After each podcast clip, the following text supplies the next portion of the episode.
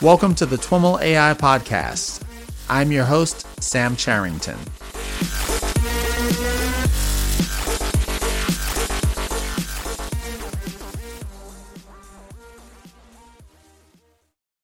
I have the pleasure of being joined by Zenna Tavares. Uh, and Zenna is a PhD student at MIT.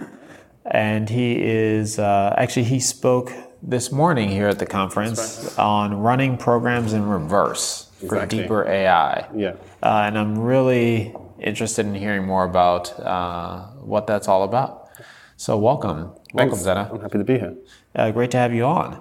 Uh, so, why don't we start by having you tell us a little bit about your background, how you got interested in AI, what yeah. you're up to at MIT, all that stuff. Yeah, so I'm, I'm from London.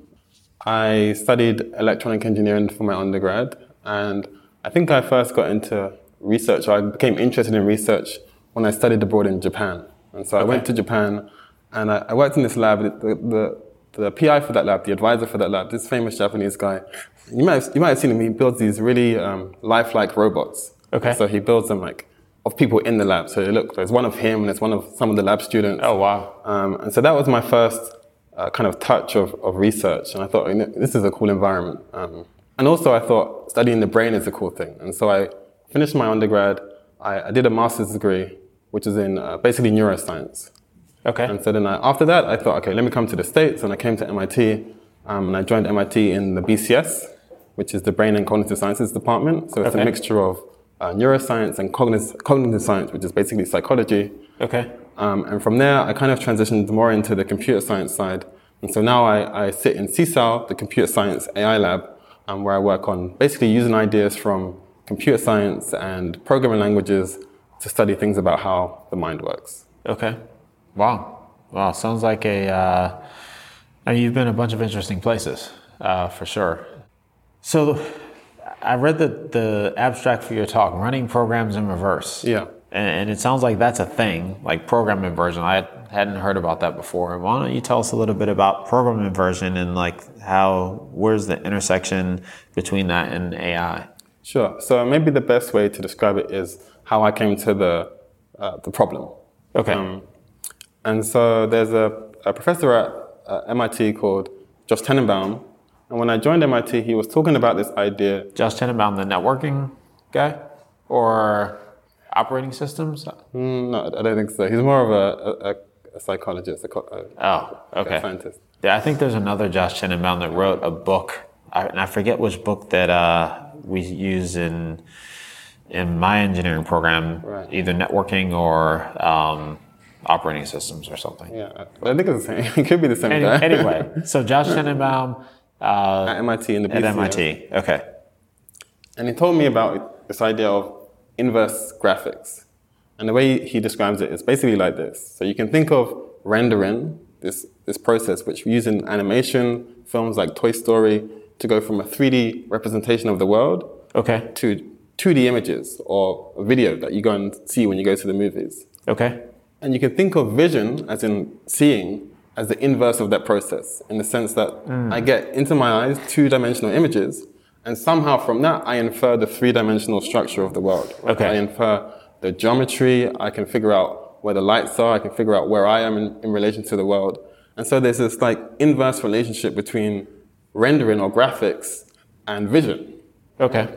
Um, and so it's, it's not, I don't think it's his idea, it's an old idea in computer vision, but nobody's really taken it literally. Right? And so some other people mm. in Josh's lab, um, like Tejas and Ilker, they've worked on similar projects and the idea I had was, okay, what if we like, like literally, literally took this idea? Like, what if we took a rendering algorithm similar right. to the kind they use in, you know, computer graphics and tried to run that algorithm backwards from the, from the output, from the image, literally backwards to the 3D structure. Oh, wow. Okay. Um, so that was the kind of the, the motivation or like how I came to this project. And then, you know, after we started, you know, I mean, there's many issues that arise. But we realized that it's actually a, you know, a kind of a general framework that we can use to think about many different kinds of problems. Okay. And it sounds like, at least in the graphics case, it works generally?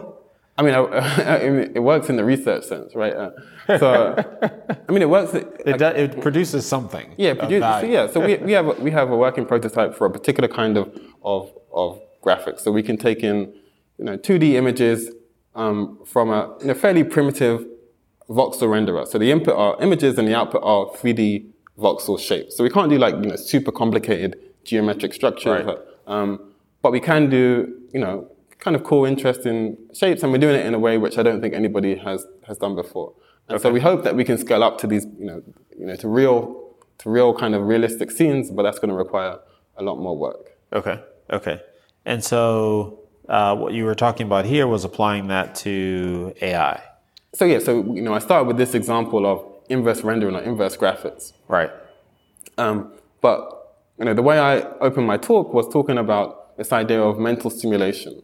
Um, so mental simulation is an idea; it's an old idea in psychology, and the basic idea is that the way that you can reason about the world, like the way that I can, you know, pick up objects or know that something's stable or unstable, is that I have a kind of simulator in my head, right? And so I look at the world, I construct a model of the world inside my head, and then I can run that simulation and figure out what's going to happen. Right? So I can figure out, oh, this is this is this object's not stable because in my simulation it falls over. Right. Right. Um, and so one of the ways that we're trying to basically extend this idea of inverse graphics to more general problems is say, well, can we like do inverse physical simulation? Right? So for example, you could say things like, oh, what I want to do is um, fold some clothes, right? Or I Right. want to, you know, pick up some object in some, you know, in some dynamic environment. And so one way to frame that problem is to say, well, I have some end state that I'm trying to get to. Let me run a kind of a, a physical simulation backwards and say, okay, what are the inputs that have to go into that system mm. for me to reach the desired end state? Okay. And so that's the way that we're trying to solve the problem. I mean, many people approach this problem in various different ways. I would say that the kind of the main distinguishing point about our approach is that we really try to take this idea literally. We take real physical simulators and we're trying to run them backwards. The tools that we've developed, they're quite general, so they can apply to many different problems. So if you can reformulate your problem in terms of a kind of program inversion, then hopefully we can have a like a, a stab at trying to solve it. And so, do do I need to reformulate my problem um, in terms of uh, in the terms of program inversion, or is that something that your tools will do or help me do?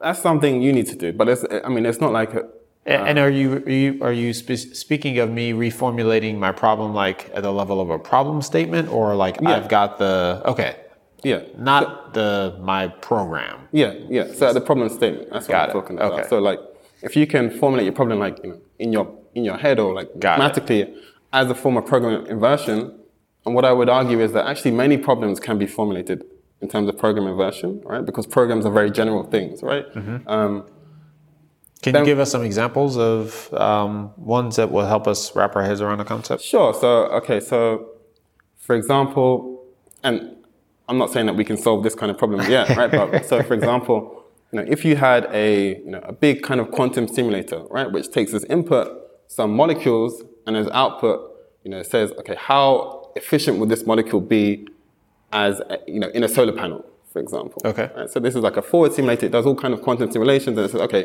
the efficiency of this molecule, you know, is 90% or whatever, right?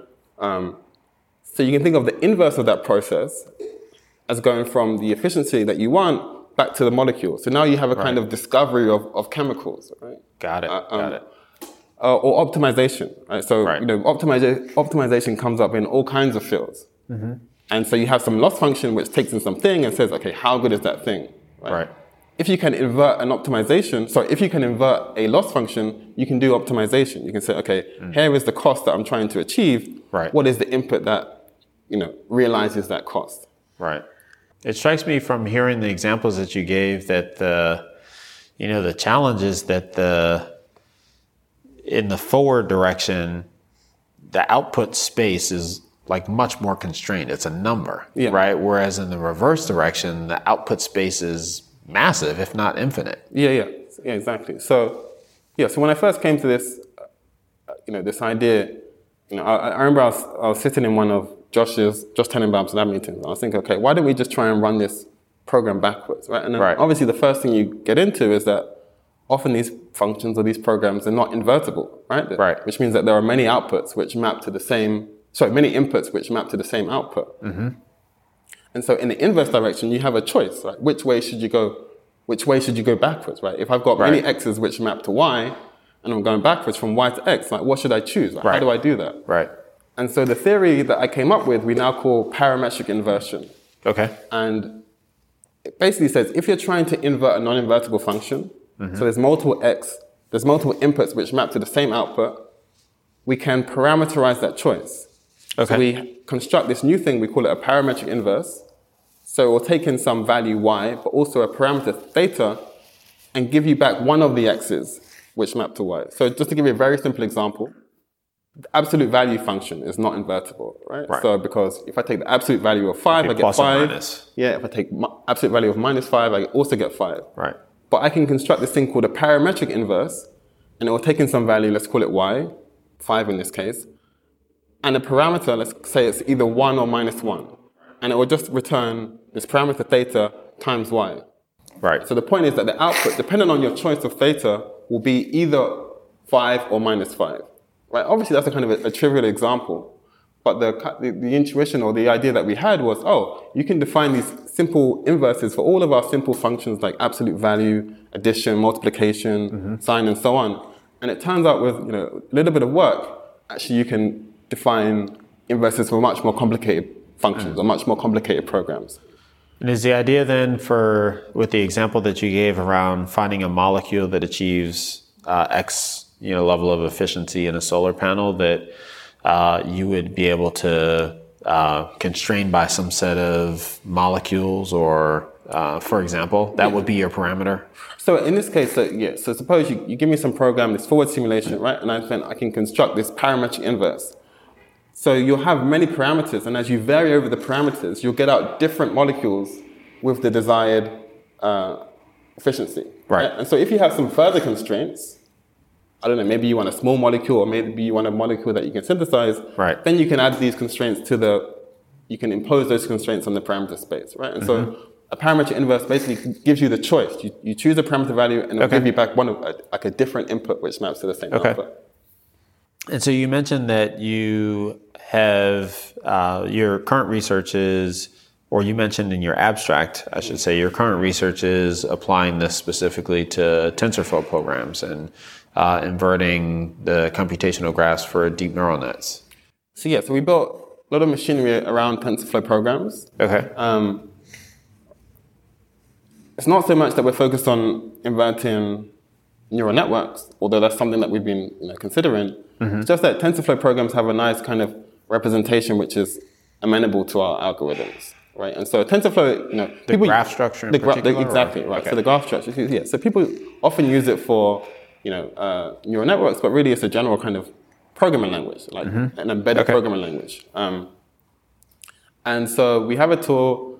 It's on GitHub in some, you know, kind of slightly broken state, but you can check it out. Um, but one thing I would say is that more recently we've been moving over to using the Julia programming language. Okay.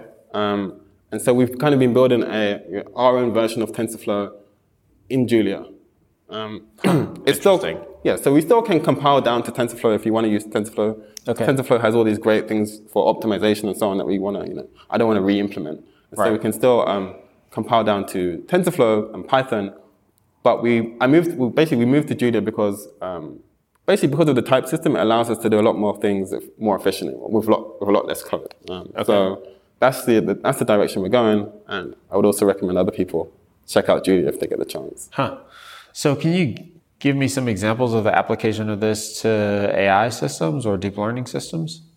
Yeah, so so for the ones I mean the ones I've t- spoken about in vision. Um, so you know basically if we're trying to build robots that act in the real world, they're going Right. to have to manipulate objects in the real world, right? Mm-hmm. So you know for example you can pick up a cup, right? This cup on the table, and you know it's you know it's a little bit elastic. It has a particular shape. It has some you know resistance. All these mm-hmm. things you know about the physical world allow you to freely interact with the physical world, right? And so you have some physical intuition. Mm-hmm. And I would argue that in order to build robots that aren't so rigid in how they interact with the world, we're going, we're going to have to kind of embed that physical knowledge into their brains as well. Okay. Um, and one way to do that is to allow them to have a simulator in their mind. But many of the things that they'll use the simulation for are kind of inverse simulation. So they'll see, you know, for example, they may see the cup on the floor and they can figure out, oh, it fell over at some point in time. Or to go to the lower, like the lower perceptual things, like how does a robot learn to see? How does a robot see in the world? Well, it's got to take in images, you know, in its camera eyes, and somehow figure out the geometric structure of the world. So it knows that the door, you know, is so, you know, so far away. It can disambiguate Right. between the colors of the lights versus the color of the material. So I think many of like the core, you know, I don't have a like a concrete thing that we're trying to build, but I think many of the Okay. core um, problems in AI, um, you know, this kind of technology is, is, is relevant to. I mean, it. it's still a research project. I'm in Yeah. research, so this Sure. is the kind of thing that we do. Yeah. Um, and so uh, you were careful to kind of disti- distinguish uh, between TensorFlow as a, a general progr- programming framework and its common use in deep Yeah. learning. But uh, does the the work that you've done and the results that you've seen with ReverseFlow apply to deep neural nets that are constructed in TensorFlow? And like, what are there any like practical examples that you can uh, cite of taking a, like a real TensorFlow program and doing this program inversion to it and having it produce something? Yeah, so there, there was a lot of, um, I mean, there's a lot of work with like adversarial examples recently, and like, but before, you know, there was work basically saying, okay, if I've trained some neural network, I want to find out, you know, what inputs would cause a kind of weird misclassification. Right? So people have worked on this for a little while, and so in some sense, we can invert neural networks in a kind of, in the sense that you know, even a complicated neural network eventually just boils down to some sequence of primitive operations, Sure. basically multiplications, sums, and some Right. non- nonlinearity. And even that nonlinearity also boils down to even simpler things. So Okay. because our inversion algorithm is defined in terms of these primitive op- operations, in principle we can invert, you know, a neural network with the current framework. But in practice, it's not the best way to do it. And so one of the things actually we've been working on is how can we kind of take a, a better approach to inverting neural networks. And so to the second part of your question, like why might you want to do that? For me, I think the most interesting application is, again, inverting models of the world. So I've worked on inverse graphics. And to do that, I write down a normal rendering algorithm. I happen to write it in TensorFlow, but you know, I could have wrote, written it in Python or C or so on. But I think humans, we learn algorithms. We learn algorithms, you know, from experience. And so it would be nice if we could take a learned algorithm, so something like a neural network, and also invert that. So I do, I can do inverse graphics, but the, the algorithm that I'm inverting is a more realistic version of reality. Is the implication there that you're inverting not a? Um, I guess the picture that I had in my head of, of this was that you're you're inverting I guess an architecture absence of like having been trained. Um, Yeah. But it sounds like what you're saying is you're you're you know the learning is coming in through the training, and so we're inverting this trained neural So this is network it's model. not it's not something that we're doing right now. So Right. uh, right now we It's take conceptual This here. is this is conceptual. I mean, maybe like a better example would be in like physics and dynamics. So we can build pretty impressive physical simulators that work well for you know rigid bodies and you know some elastic bodies, but they're not so good at things like hair, for example, and they're not so good at simulating things like cloth. And yet humans can still you know manipulate cloth. We still have a good intuition about how that works. And so I think a learning approach could supplement that. So we can maybe have some part of that model which is, you know, handwritten, and some part of that model is, is learned from experience. And there are people who are work, working on this right now. It's interesting. So one of the examples that comes to mind for me is uh, there are some folks at Berkeley in their intelligent robotics lab that are applying reinforcement learning to teaching a, a, a robot how to tie a knot, Right. right, in a rope. Um, and so, you know, they're, you know, the rope, the, the robot is basically trying to mess around with the rope and learn the rope dynamics. Right. Um, and it sounds like, you know, the approach that you're describing would be, um, I don't know how how would the approach you're describing fit in that? It's like once you learn this model for kind of basic rope dynamics, you can invert it to like what what is the conceptual thing that you're inverting it to? So, so like the way you have to formulate this, formulate it in this way, you'd say, okay, I have a model of you know rope dynamics, right? And you can think about this as a probably a temporal model, right? So mm-hmm. the time is a variable, mm-hmm. and I have some desired state, like I want you know after some amount of time, t whatever, Right. I want the the rope to be in a knotted state, right? Right. And so the inputs to that system are my actions. Mm-hmm. And obviously, the system also acts in the absence of me doing anything, right? And so it's the inversion in the sense that I have to figure out what are the actions that I need to input into the system for me to um, tie the knot.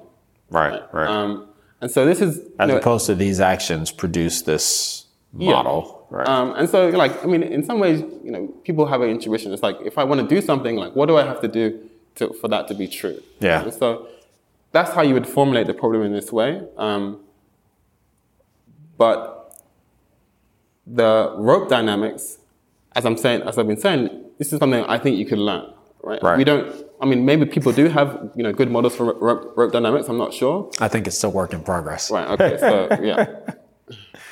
Uh, interesting, interesting. Um, so, what else did you cover in the talk? Uh, so the third, I mean, the first, I talked a bit about Julia. I would say that the first, you know, tw- ten minutes was actually I talked a lot about psych- psychology experiments. Okay. Um, From what perspective? uh, so there's an experiment from the 1970s. I mean, so these are all about this idea of mental simulation, Okay. and it's kind of, you know, it's kind of hard to describe without diagrams, but the basic idea is it's called mental rotation. The basic idea is that you can see different shapes, um, and they're either the same shape but rotated from different angles, or they're different shapes, right? Okay. Diff- like different shapes entirely, right? Okay. And so people did these studies where they said, okay, look at many of these shapes and say whether you think they're the same or whether you think they're different. Mm. And what they found is a very tight linear correlation with the angle of rotation and the amount of time it took people to respond. Okay. Like lending some support to the idea that the way people answer this question is that they look at the, they look at the shapes and they do a kind of mental rotation and they say, oh, I can rotate shape A into shape B, mm. and like if they're more, you know, if The they're more rotated, more is, the more simu- the longer the simulation takes. Yeah, and so like a, a kind of a whole subfield of, of psychological research came out of that idea. Huh. And so some part of my talk was saying, okay, this is, you know, obviously there's a lot of cool work there, and obviously they've um, done- a lot of studies. Can we take the, that idea and make it computational? Can we build computational models of it? And can we build an AI that can do something similar? And if we were to do that, what kind of technologies would we need? What kind of uh, algorithms would we, would we need? Um, so like personally, like, I'm motivated by like core cool, interesting, small studies like this, which pinpoint Yeah. something interesting about how the mind works.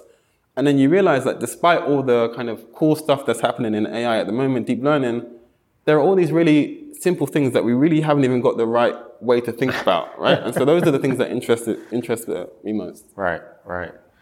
Cool. And then uh, you mentioned Julia. You mentioned the the type the type safe uh, aspect of it. Are there is Julia something that comes up a lot in the context of uh, of AI? Does it lend itself to that type of work uh, specifically? I haven't heard it come up in that context much. Yeah, so I mean the I mean, the main frameworks for AI are definitely in Python, Sure. right? And I guess there's Torch, which is Lua, right? But I would say Julia is building momentum. So Julia, Okay. I mean, it came out of MIT, and the people who developed it, you know, were kind of data scientists. Okay. Um, maybe not machine learning people as such, but people who Right. use MATLAB or C. I think the, I, mean, I was watching a guy watching a talk, and one of the main developers he said he had this huge stack of C, R, um, MATLAB, and Python, right? And it's like, why is this so complicated? And so that was Uh-huh. Right, kind of the birth right. of, of this language. So the main points are that one, it's very fast. Okay. Um, it's dynamic. It's also compiled. Um, and it has a kind of interesting type system, um, like a multi-method dispatch type system. It's, I mean, it's what does that mean?